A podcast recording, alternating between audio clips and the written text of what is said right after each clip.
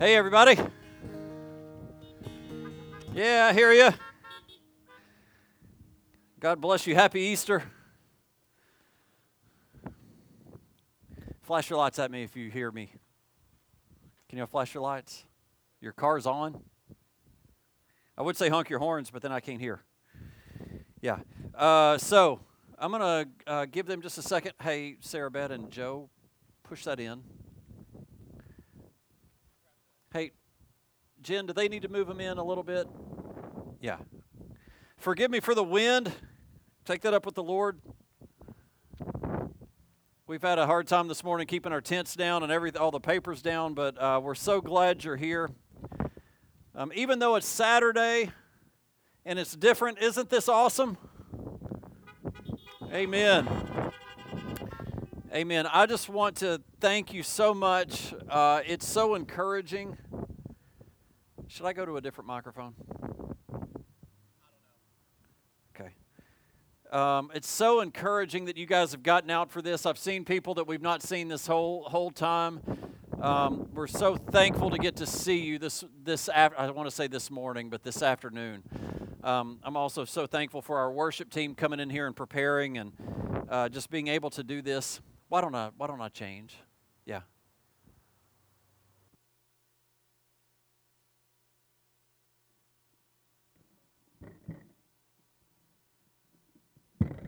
Check, check, check, check. Let's do that one. Did you mute, my other one? Yeah. Anyway, we're so thankful for you. We miss you all. But it's so good because let me just say something real quick. Jesus is still on the throne. He is not shocked by the coronavirus.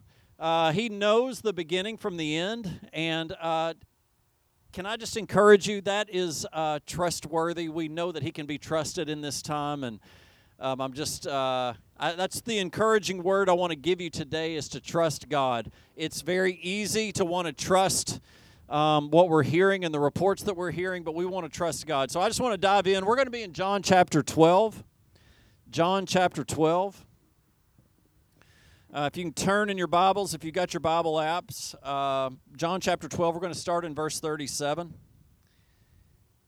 And I felt like the Lord gave me this this last week, not this week, but the last week. And um, yeah, let's just dive in. Let's just pray. Father God, we just pray that your word would just speak directly to our hearts. Lord, that those that are watching uh, via Instagram and social media and Facebook and YouTube, Lord, that your word would just um, just work right through these radio waves and through these uh, forms, Lord, and that it would just reach those that need to be reached. Uh, that, Lord, that you would just do what you do. We're just expecting the supernatural today and this weekend. Father, I just pray for all the churches around that are having to change what they're used to, and I just ask for their effectiveness to be greater uh, not less, but greater than it would have been had this just been a regular Easter service. So thank you, Lord. We just ask that your word would speak. Holy Spirit, speak to us. In Jesus' name, amen. Let's dive in. Uh, uh, John chapter 12, verse 37. It says, Even though he had done so many signs, attesting miracles right before them, yet they still did not believe and failed to trust him. This was to fulfill what Isaiah the prophet said. Lord, who has believed our message? And to whom has the arm, the power of the Lord been shown, unveiled, or revealed? Verse 39. Therefore they could not believe, for Isaiah said again in verse 40, He has blinded their eyes, has hardened their heart, to keep them from seeing with their eyes and understanding with their hearts, and being converted. Otherwise, I, their God, would heal them. Verse 41. Isaiah said these things because he saw his glory and spoke about him. Nevertheless, even many of the leading men believed him as Savior and Messiah. Nevertheless, even many of the leading men believed him, believed in him as Savior and Messiah, but because of the Pharisees, they would not confess it. For fear that if they acknowledged him openly, they would put out, they would be put out of the synagogue or excommunicated for they loved the approval of men more than the approval of God. Let me pause just a second. Did you catch that? They believed. They really believed. But because of the fear of man, they did not walk it. They did not communicate it. They were afraid that because of what men would do to them that they would be put out of the church. Because they loved the approval of man more than they loved the approval of God. Verse 44. But Jesus loudly declared, "The one who believes and trusts in me does not does not believe only in me, but also believes in him who sent me. And whoever sees me sees the one who sent me. I have come as light into the world, so that everyone who believes and trusts in me as Savior, all those who anchor their hope in me and rely on the truth of my message, will not continue to live in darkness. Now, I'm not done yet. We want to continue all, all the way to the end of the chapter. But I do want to say this is telling us in uh, John chapter 12, Jesus is telling us why he came. And I don't know if you realize this, but this is the end of Jesus' ministry. Um, it's one of the last things that he's saying to us. Why did Jesus come? It says that he has come, uh, I have come as light so that everyone who believes and trusts will not continue to live in darkness. Now, I want you to catch that it doesn't just say everyone who believes. These men believed, but they did not walk it. They did not, when, when they were pressured by life, they fell from it. They did not stand on it. Can we all see that? Honk your horn. Yeah. Yeah, thank you. Okay, I hear you. But it's not enough to believe, but those that believe and trust. And that just leads me to, to ask you what does it mean to trust? What does it mean to trust? The things that I trust in are the things that I do. Uh, the things that I trust in are the things that I walk out. The things that I trust in are the things that I take risks on so many times we sit here and we go to church and we read the word of god and we we can we even confess these these things out but the second pressure hits we go back to what we're used to and that's what we cannot do especially in this time of of this coronavirus and these tornadoes. Let me just encourage you. This may not seem very encouraging but storms are coming tomorrow. Storms will continue to come. This is not outside of the Word of God that we're now facing these things. This is right inside it, and Jesus is saying, not only do you have to be, do you have to believe, but you have to trust, and we have to keep walking. If you find yourself in darkness, your anchor has been pulled back into your own boat, and you find yourself drifting, going wherever the storms blow you. If you find yourself in darkness, you have slipped away from Christ. Can everybody see that? Jesus says that I came to bring light into darkness. So I just want to say to you, and I have found myself in the last 10 years in darkness. Because I'm a believer, because I'm spirit filled, doesn't mean that I can sometimes wander or find myself away. I found myself in depression. I found myself believing lies. What, what had happened was not, God did not abandon me. I moved into that darkness. I moved out of light and into that darkness. And Jesus is saying, I have come to bring light. Jesus has come to bring light. So if I can if I can just say to you if you find yourself right now in darkness, great. You can come into the light but come into it. I'm going to show you how. Let's, let's just keep going. Verse 47 If anyone hears my words and does not keep them, I do not judge him. For I did not come to judge and condemn the world, that is, to initiate the final judgment of the world. I just want to pause for a second.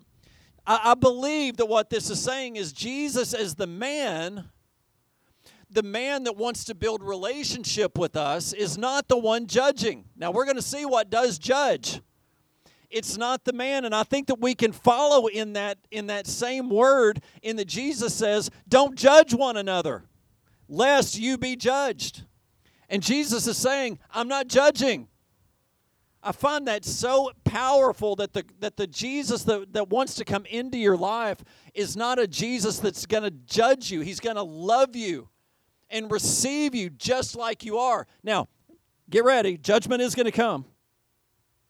It says in 48, whoever rejects me and refuses to accept my teaching has one who judges over him.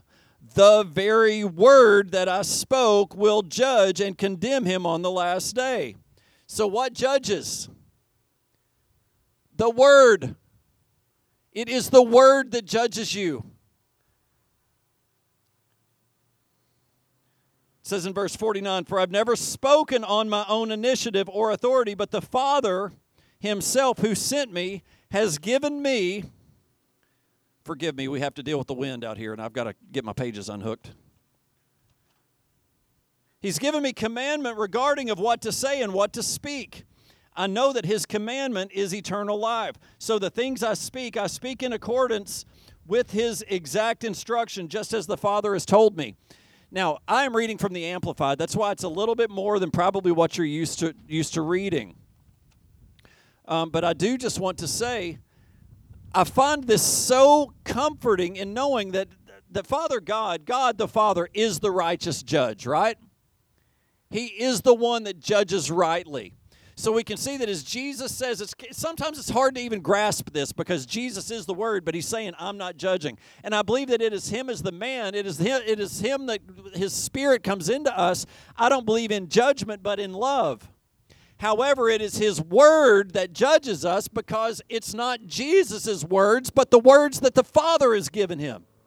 So when we accept Jesus Christ, we also accept the Father. You can't have one and not the other. I find this so powerful in that it says that no one comes to the Father except through me. This is such an encouraging word because I like to be able to go to the word and know where I line up and where I don't. I don't like not knowing maybe what people think. We sit here and we have a hard time grasping um, doing the right thing because of what man thinks. Stop thinking about what man thinks and think about what the Word of God says. That's what we're going to be judged by. That's what's going to exalt or humble you. That's what's going to set you free is that word, not these people that you think have control over you. They don't. It is the most, yes, it is the most freeing thing to know that your boss does not have the final word over you.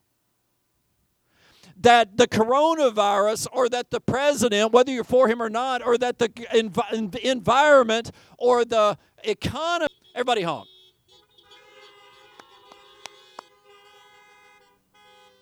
It's so good. Jesus came to give you light. We come into this place right now with so many dark things coming at us, thousands of lives being lost a day. It is such a bizarre time. Church, I believe it's the end times. Now, I don't know when it's going to come. Scripture says no one knows, not even Jesus knows when that time's going to come but it sure feels like the Lord is trying so hard to awaken us. We as a church must awaken. And what we awaken to is not is not being pushed around by the by the thoughts of man, but by the word of God. We must be awoken, awakened, whichever word, awoke, whatever. You must wake up to the word of God. Let's just continue just for another another moment. Um, verse 46 I have come into the world as a light, so that whoever believes in me may not remain in darkness. I believe that this is his last public mention of himself as the light of the world. But this has been taken there from the beginning of the gospel. 1 John chapter 1 verse 5 says the light shines in darkness and the darkness cannot overcome it. Everyone who receives Jesus moves from darkness from the darkness of ignorance to the light of truth and fellowship with God. Those that have found themselves in darkness, I believe I believe it's what I experienced was a darkness of ignorance. I began believing a lie. I began believing what was not true. I was believing what people had said about me and my personality that it wasn't good and that I could not do good things. I began believing that God did not have a great plan for me, but that it was a bad plan. I began believing that I deserved to be in that place. And it wasn't until truth came back into my heart that could drive out that darkness. Not any encouragement, not any situation could change it. I was in darkness. But when the light came back in, it drove out the darkness. The darkness could not stay any longer. It is so good. What you need is light. What this, what this world out here needs is light. And that light is going to come from you. Jesus has put his light in you. The only way some, some people that are in your life is ever going to get light is if you give it to them. Jesus is the light, and He's in you. I don't know if you know the little kids' songs, but you need to re- relive those songs about Jesus putting that light. You know, give me oil in my lamp, keep me burning. Give me oil in my lamp, I pray. Give me oil in my lamp, keep me burning, burning, burning, keep me burning till the break of day. Come on and sing Hosanna, sing Hosanna, sing Hosanna. We all know the song. Maybe you don't. I grew up on it. But every now and then I need to remember my light needs to keep burning. We learned two weeks ago about the virgins that didn't have oil in their lamp. You got to have oil in your lamp because Jesus is coming. Yeah, Jesus is coming. It says in Isaiah chapter 53, and I'll close right here. Isaiah 53, it says, He was despised and rejected by men, a man of sorrow, acquainted with grief. As one whom men hide their faces, he was despised and esteemed him not. Surely he has borne our griefs and carried our sorrows, yet we esteem him stricken, smitten by God, and afflicted. But he was wounded for our transgressions he was crushed for our iniquities. Upon him was the chastisement that brought us peace, and by his stripes we are healed. Jesus came to set you free. Jesus came to deliver you from depression, to deliver you out of darkness. You are not called to live in darkness, but into light you are called to be, to have hope. Not hope based on the world. If you look at the world right now, there's not a lot of hope. But I want you to know Jesus is your hope. Amen. So I just want to pray for you and I just want to ask you do you know Jesus? And can we just make this very simple? It says that those who have confessed with their mouth, confessed with their mouth, and believed in their heart. Have you confessed with your mouth that Jesus is Lord? If you haven't, right now, sitting in your car, Jesus, you are Lord of my life. I believe that you died on the cross for my sins. I believe that I am forgiven. You know, Pastor Justin shared with me this week about how he feels like that the, the Philippians 4.13, I think that's what it is, that, that I can do all things through Christ who strengthens me. That that word is not about how how if I'm not eight feet tall and I can't dunk the ball, but if I believe that through Christ I could dunk the ball, no, I don't think I'm ever going to be able to dunk a 10 foot a 10 foot goal. But I do believe that Jesus equips you for the things that he has called you to do. And what I want to say to that is, is as we're saying that Jesus has forgiven you, He's given you the power to forgive those around you.